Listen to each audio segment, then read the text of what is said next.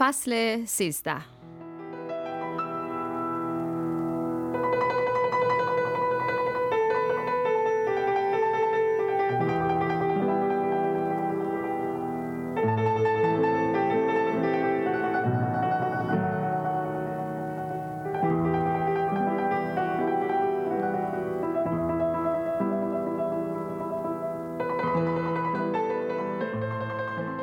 دورناز و داوو مادر و پسری بودند که راهشان را به سمت زندگی با سختی و مشقت باز کرده بودند. اکنون خانه اربابی را جزیره امنی یافته بودند که ترس از آینده را در دل آنان به امید بدل کرده بود.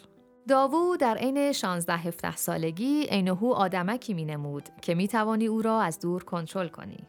آنقدر معصوم و پاک نظر و ساده دل بود که هر تصوری از گناه در پیرامون شخصیت او به سرعت جای خود را به اسمتی ذاتی می‌داد. دورناز هم از این گونه بود. رباتی که راه می رود، که کار می کند و جز کار کردن چیزی در ذهن او از تقلب و دروی بازی نقش نمی بندد. خانه ما از حضور این دو رنگی دلپذیر به خود گرفته بود. در بیرون از خانه نیز به عنوان نمادی از سرسختی و مقاومت بدوی انگشت نما شده بود. زنی چهل ساله که عمری را پس پشت نهاده بی اینکه پایش کفشی به خود دیده باشد. بی اینکه سرش چارقدی را به خود دیده باشد.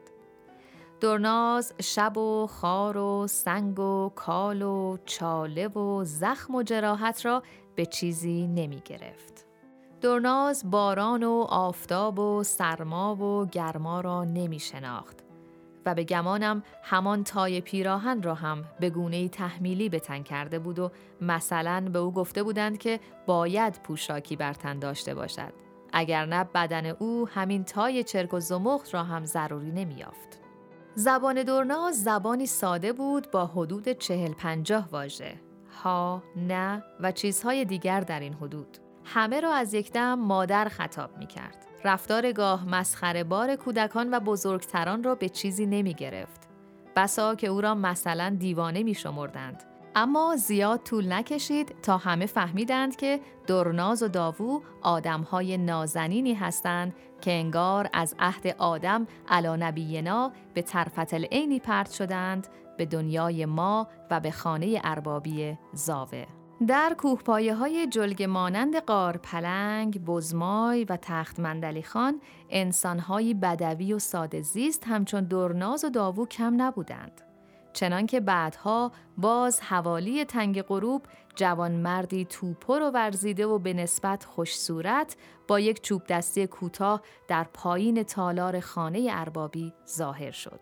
خود را نیاز معرفی می کرد که از دامن سیاه بالا آمده است و کار می جوید. با این رزومه که با یک وعده نان به کوه وانه می آید. پدر چند روزی او و ببری سگ هوشیار و جوان گله را به شبانی فرستاد و بعد که دید او واقعا کاری و صمیمی است با توصیه او را به باجناقش معرفی کرد. مرتزا قلی خان. تا او نیاز را در املاک آقای شجیعی به کار گیرد و گرفت. داوو اما که برای درناز لحجه ای از داوود می بود همه آنچه در این سالها از مزدور جماعت انتظار می رفت دارا بود و نیز سلامت دست و چشم را هم برسری داشت. به ویژه که هم زبانی و هم انانی مادر خود را پاس می داشت و از این بابت که هر دو پسر و مادر در کنار هم کاری گیر آوردند و زیر یک سقف میخوابند شکر گذار می نمود. دورناز هم هوای کار پسر خود را خیلی خوب داشت. گفته می‌شد یک روز عصر تنگ دابو همراه پرواری ها بیرون رفته بود و تا پاسی از نیمه شب خبری از او نشده بود. و او معمولا باید اوایل تاریکی خود را و پروارها را به آبادی می رسند. همه نگران در سایه روشن فانوس روی تالار نشسته بودند و انتظار داوو را میکشیدند که صدای پارس ببری و بی فاصله صدای زوزه گرگ ها از دامن سیاه بالا به گوش می رسد. و درناز بدون تعمل چماق میخکوبی شده چوپانی را که به دیوار تکیه داشته بر می دارد و مثل باد از تالار پایین می پرد و به هیچ کس فرصت بگو مگو نمی دهد. تنها پیش از ترک سرای اربابی است که انگار به پرسش های مانده بر زبان حاضران پاسخ می دهد و در تاریکی گم می شود. گرگ ها داوو را دوره کردند مادر. ساعتی بعد ابتدا ببری، بعد پروارها و بعد داوو و بعد درناز به طبیله می رسند.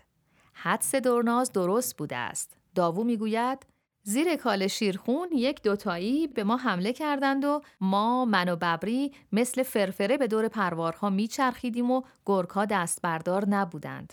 کم مانده بود که نفس ببریم و درناز که آمد به آنی همه چی را رو به راه کرد و درناز اضافه کرده بود داوو بچه را یاری دادم. ها.